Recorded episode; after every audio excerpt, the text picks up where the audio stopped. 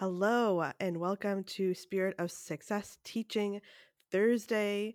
I am your host, Dr. Tracy Debbie, and for the first episode, this is episode 2, for the first episode, I literally tried to play my intro music, but this time I'm actually going to keep my word. I said there's absolutely no extra production on these episodes, and I'm not even going to try. There is none. It is just literally me sitting down to record. I'm pulling ideas from questions that I get from people, from clients, and also podcast listeners. So what I want to talk about today is what are the first real steps you can take to overcome burnout? So if you haven't heard my burnout episode, please check it out.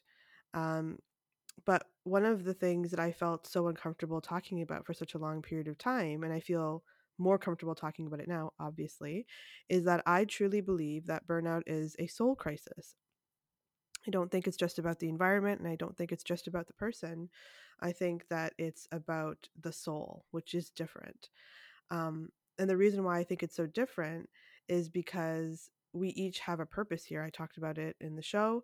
We each have a purpose here that lives within our heart. And when I started listening to that, everything started to change. But there was a process to go along with that. So I wanted to take this episode to share with you a little bit about why I found it so challenging and how I overcame those challenges.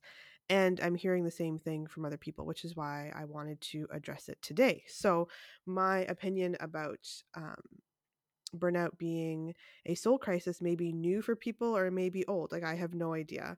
Like I said, I didn't see a lot of people talking about it in that way. I gave a really great definition from Christina. Oh my God, her name's blanking on my head. But anyway, there's so many people. Anyway, so I highly suggest you check out that episode first to hear a little bit more of the background on my opinions on burnout before you hear this one. So the first thing that I would suggest is to get really clear on what you want. And I know that is can feel sometimes like a big question, like, what do you want? And this is because, so let me just try to put this together for you. So the what do you want question took me a really long time to answer for myself. And that's because I jumped to the big want, like, what do I want from life? What is the purpose of me being here? Like, why? And you will get to that answer.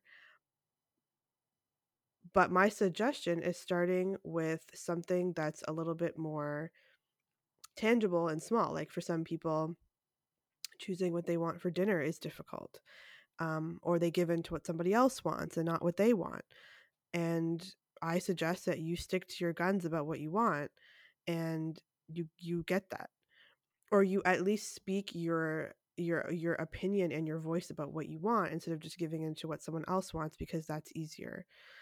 One of the things that I learned was about how we are programmed as a child. So if you remember me talking about the conscious and subconscious mind, and we're basically just subconscious minds up until the age of 7, something that's really interesting, and this is, again, true for most families in North America, and is definitely true for my family.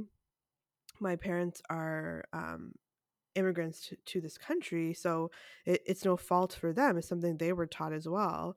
But a lot of the programming that I heard and was surrounded by was around, what do you need? You don't need that. You don't need that. You don't need that. So kids freaking want everything. They want the moon. They want the stars. They want everything. They have all these desires and wants, and everyone is okay with that when we're kids. But then as we start to grow up and get a little bit older, society tells us that we can't want things anymore, or if we're daydreaming in class, we get in trouble from the teacher because that's not falling in line. That makes everyone's job harder. We're labeled as, and I say we because I was that kid, We're labeled as, we can't learn, we're not interested, when really we just have an active imagination thinking about things we can create or even things that we want. So that really early on puts a damper on the whole wanting thing. And then if that happens enough before the age of 7, we just stop wanting things, literally. And again, I can go into more detail about this, but I don't know if that interests people. I just want to introduce this idea to you, really, that at one point, we all come here wanting things. We don't know it's wrong to want things, especially as kids, but depending on the situation you were born into with your parents, if there wasn't a lot of money around, then definitely if there wasn't enough, if you grew up with that idea that there wasn't enough, and that applied to money, then you were more than likely taught that it was not okay to want things and have desires. And it probably came from your parents not being sure that they could provide those for themselves, let alone for you. And then there's also a lot of programming around safety and security.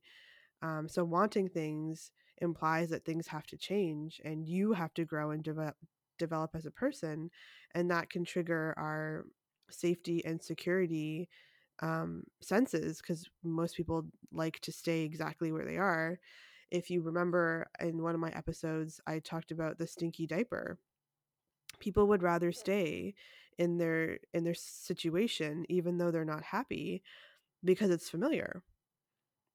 And the threat of something being new and unfamiliar is so terrifying that people will stay in really shitty circumstances. And when I say shitty, if you are in a job that you don't love, that you're literally just doing for a paycheck. You don't like the people you work with. You don't enjoy the work you do.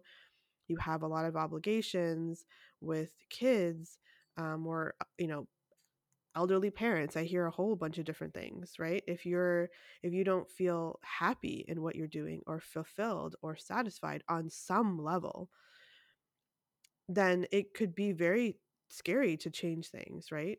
There's a lot of, as you start to change and as you start to listen to the desire in your heart, I'm going to be quite frank with you, and we've talked about it on the show, you have to be very careful who you share these deep wants with, because like I said, it triggers their own safety mechanism. So yeah, it triggers yours and it triggers theirs. And what people do unconsciously, so no one's doing this because they don't love you or they don't care about you, but unconsciously, they want to shut it down, because that means that A, you might leave them or you don't love them, and B, that they might have to change too. And that's a huge unknown for them. So that's why it becomes a more complicated question, because I couldn't figure out for so long, like, why is it so fucking hard for me to answer this question? What do I want? Because like I said, I was a dreamer. I was used to like coming up with, random ideas of things. But then over time, I completely stopped having any kind of want and desire. I mean, you can add on another layer of being a woman in today's society where we're basically taught to sacrifice everything for our family. Giving birth to like children, wanting to take care of them. A lot of that onus, I'm not going to say now, but it used to fall on the mother. And then there became a question of, what you do after mat leave. So in Canada, we are blessed to have an extended mat leave, which now can be taken between the mother and the father. But that idea, those ideas still live in people's subconscious. So you add that kind of like martyr status of like having to give up your work and your job for this baby, is still programmed into us today, right? It still lives on in our subconscious mind, in our belief system. So again, you do this thing for your kid, which brings me to another really big point that I stumbled upon was, I don't want to appear selfish. If I want things, does that make me selfish? And I would basically, I mean, being a healthcare provider, if you're labeled or you believe yourself to be selfish, I mean, you feel like a horrible person. You got into this field to help other people. I mean, if you think about it, in society, we celebrate people who are selfless, right? Think about it. In every movie, the good guy is the one that like does everything for everybody else. But and then this is another one that I've been aware of very recently. If you think about sports, especially team sports, the player who plays through, injury, he cares about the team because he's willing to sacrifice his personal health and the longevity of his career. That's what makes him a, selfless player and a good player. If somebody wants to take their rehab and recovery seriously and not play, they're not labeled and judged the same way. It's judged very differently, which I think is such a fascinating thing that we celebrate. It's you see this in football all the time. If somebody gets injured, it's like numb it, spray the shit on it, give them something to like help with the pain, and then go back on the field. And that person is celebrated. We don't know what happens after the game when he has to go home and is in so much pain and he can't interact with his children, right? We as a society care about that guy entertaining me on the field. And a lot of players talk about this kind of thing, this like mental game that they have to play. Not just in like the sporting thing, but when it comes to their health as well, because they're not robots, they are humans, right, with a life outside of said sport. So again, I bring it up because these things are celebrated and these ideas live in our subconscious, and I've made peace with them now, but it took me a process to figure out, like, again, why is this question so difficult? And that's why I'm spending time on it today, because again, there's this feeling deep within me and my heart that I am not the only one who feels this way, because more and more people are being vocal with their burnout symptoms, or it's just honestly showing. Because there comes a point where you don't have to talk about burnout, but it shows because your performance just decreases and you push people away who care about you and who you truly care about, because you don't have anything to give, to interact. And this ties in perfectly to the point that I wanted to make about being selfish. Because if you think about it, if you don't give to yourself, like, I want you to ask yourself this question, because I asked myself this thought experiment or question. When you feel burnt out, because if you're listening to this, at some point you've experienced burnout, I'm sure of it. When you feel burnt out, or when you start to feel those symptoms coming on a scale from 0 to like 100, what % do you think you are able to give to other people, whether that's your family, people you work with, anybody that you interact with? Like, what % do you feel like you can truly give? Like, I want you to answer that for yourself. You can do it now, or you can do it later. And then I want you to ask yourself, when you take care of yourself, and maybe you haven't even experienced this before, but I want you to imagine, just for a second, just for now, for here, this is just between you and you, right? Or me and you. No one has to know. Just imagine that you were able to take care of yourself the way you want. And I'm not going to give you a prescription for this, because it's different for everybody. Like, for some people, taking a bath is like the ultimate self-care, doing facials, getting their nails done, eating healthy for them, or eating high quality food, or food that tastes good, or food that feels good in your body. Like, people forget that food feels good. When you eat food that your body just accepts, it feels good.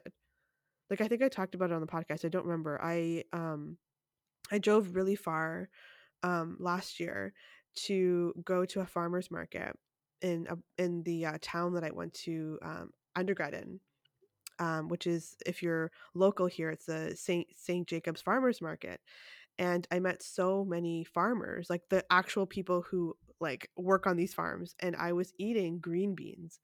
And I remember just crunching into this green bean. And I was eating it raw, actually. And I remember just making this noise because this green bean was so good. And my body just was so excited that I was eating this food. And I forgot how A, tasty green beans can be, but B, what that felt like. You know, like I got caught up in the same kind of pandemic stuff where I just wanted to eat fast food and, you know, food that was easy to prepare because I didn't have the energy to actually cook, I'm going to call it a real quote unquote meal for me. And that really changed things for me. It really sparked something in me where I realized like I'm worthy of feeling this way, which again, maybe is not a conversation for this podcast, but I wanted to talk about the taking care of yourself, right? Like what does that feel like for you? I didn't even know, there's cat going crazy. I didn't even know what that felt like for me, right? And so when I do those things, when I take care of myself and I ask myself the same question, how much can I give? I can always give more to other people. I can be a productive person in society the way I know I'm capable. I can give more to my clients. I can be there for my friends. Everybody's going through something, right? I mean, I talked about it last week. We're in this new emergency break, AKA lockdown, AKA, you know, things not feeling, things are feeling restrictive. Let's say that way. And everybody has some kind of feelings around it. We all just want to get our hair cut, or maybe that's just me. I have really long hair, or I really just want to eat with my friends, or I want to go travel. Like we all want to do these things, right? So we're all going through something. And so just to hold space for another person or have someone hold space for you in order to do these things and in order to show up to conversations that may be hard, right? We all spent a lot of time with each other in the pandemic. I learned a lot about relationships, especially with the people closest to me. In order for me to show up and be able to set boundaries and, just show up and like be the person that I know I'm capable of being in these conversations and make decisions. In order to do all of that, I have to be able to like, I have to allow myself to want to take care of myself and then know that I'm worthy and deserving of that. And so the whole point of this show is really, I want you to get comfortable asking yourself the question, what do you want? Because when you first ask it, it's going to be so uncomfortable. You're going to be so uncomfortable. And I'm not prescribing that, but I'm just saying for all these reasons that I just talked about, and there are more, these are the two biggest ones. And again, I'm noting my time here. I do not want to go over the 20-minute mark too much. So there are more things I could talk about, but I wanted to just leave it with these two things for you to think about. And I'm going to leave you with the like last thing that I want to leave you with is this idea that really changed things for me, like really changed things. And I wish I had the passage in front of me, but I read a lot of books, like a lot of books. And I don't read them in the way that you might think. I don't like speed read them. I'm not like into that with Jim Quick, but I study them. So one thing that Bob Proctor really taught me was about studying and not studying things in the way that you think about in school, but this is like a really enjoyable study for understanding. Like if I understand something and I'm aware of it, then I can change it. I can change my life. So he used to always say, everything is awareness. Like at the end of the day, everything comes down to awareness. And I couldn't figure, I was like, what the hell does that mean? Everything is awareness. I was so naive. I was so ignorant back then. And now I get it because you know, there's so many things we can do. I'm like so excited. There's just so many things we can do as humans. But if you're not aware of these things, it could literally be outside your front door. And if you're not aware of it, like there could be a gift outside of my front door right now. But if I'm not aware of it, I can't get excited about this gift. I can't go get it and like open it. So it really comes down to awareness, awareness, awareness. So if you keep asking yourself this question, what do I want? What do I want? What do I want? Eventually you will get answers, and not you will get, you will become aware of them. It's like you'll be doing something completely where you're not thinking, like in the shower, walking your dog, cooking. That's where I get a lot of mine. You'll be doing something and then all of a sudden you'll get this like random spark. Maybe it's a thought, maybe it's a feeling, maybe it's an idea, it's something. You'll get that. Build off that. Build off that.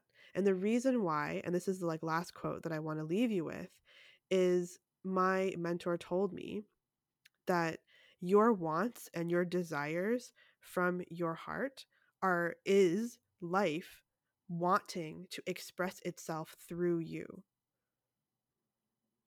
Let me say that again. Your desires, your wants is life trying to express itself through you.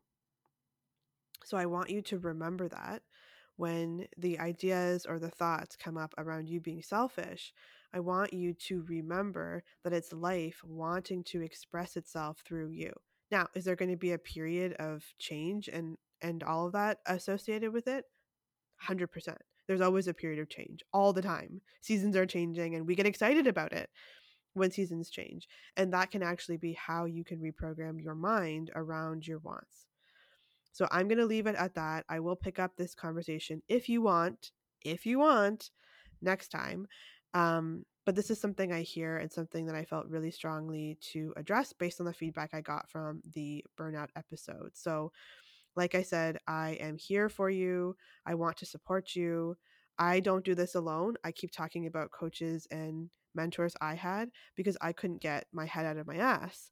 And I was too emotionally involved with my own story to be able to see it for what it was. So this is the kind of work that I offer you and other people. I have one-on-one spots that are open right now. I only have 4.